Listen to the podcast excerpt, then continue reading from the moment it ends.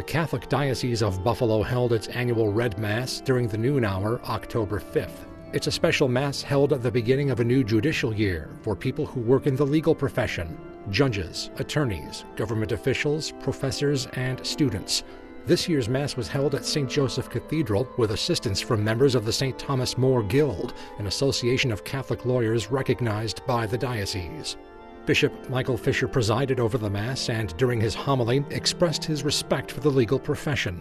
Yours is mostly certain a noble profession, but also, dare I say, a vocation, one that requires balancing justice and mercy, and considering many sides of an issue or conflict.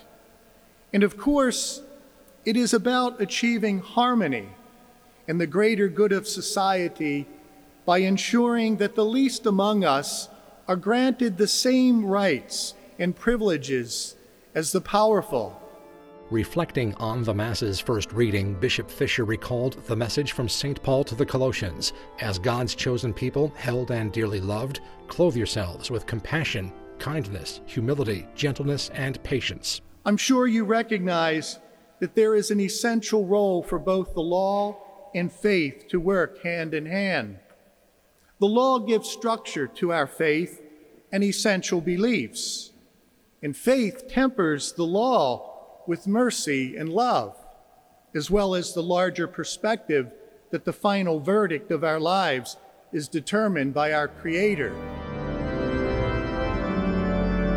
In a nation where church and state are seen as separate, how does someone in the legal profession apply their Christianity to their work?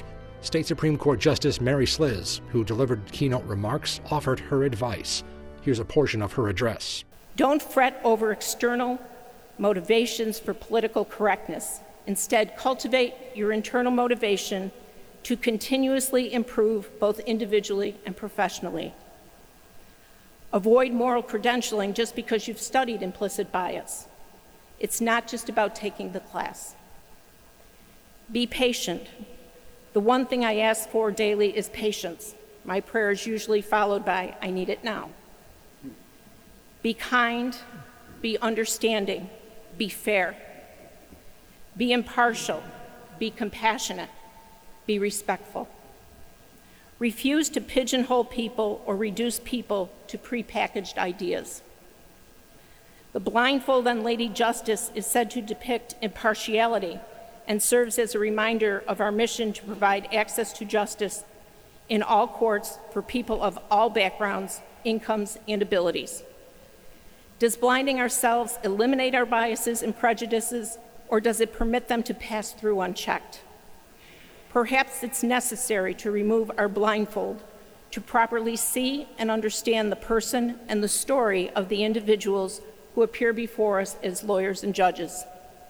Is this person marginalized or victimized?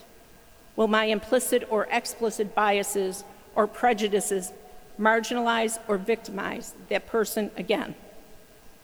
The scales of justice that Lady Justice carries reminds us to balance the evidence and avoid jumping to conclusions.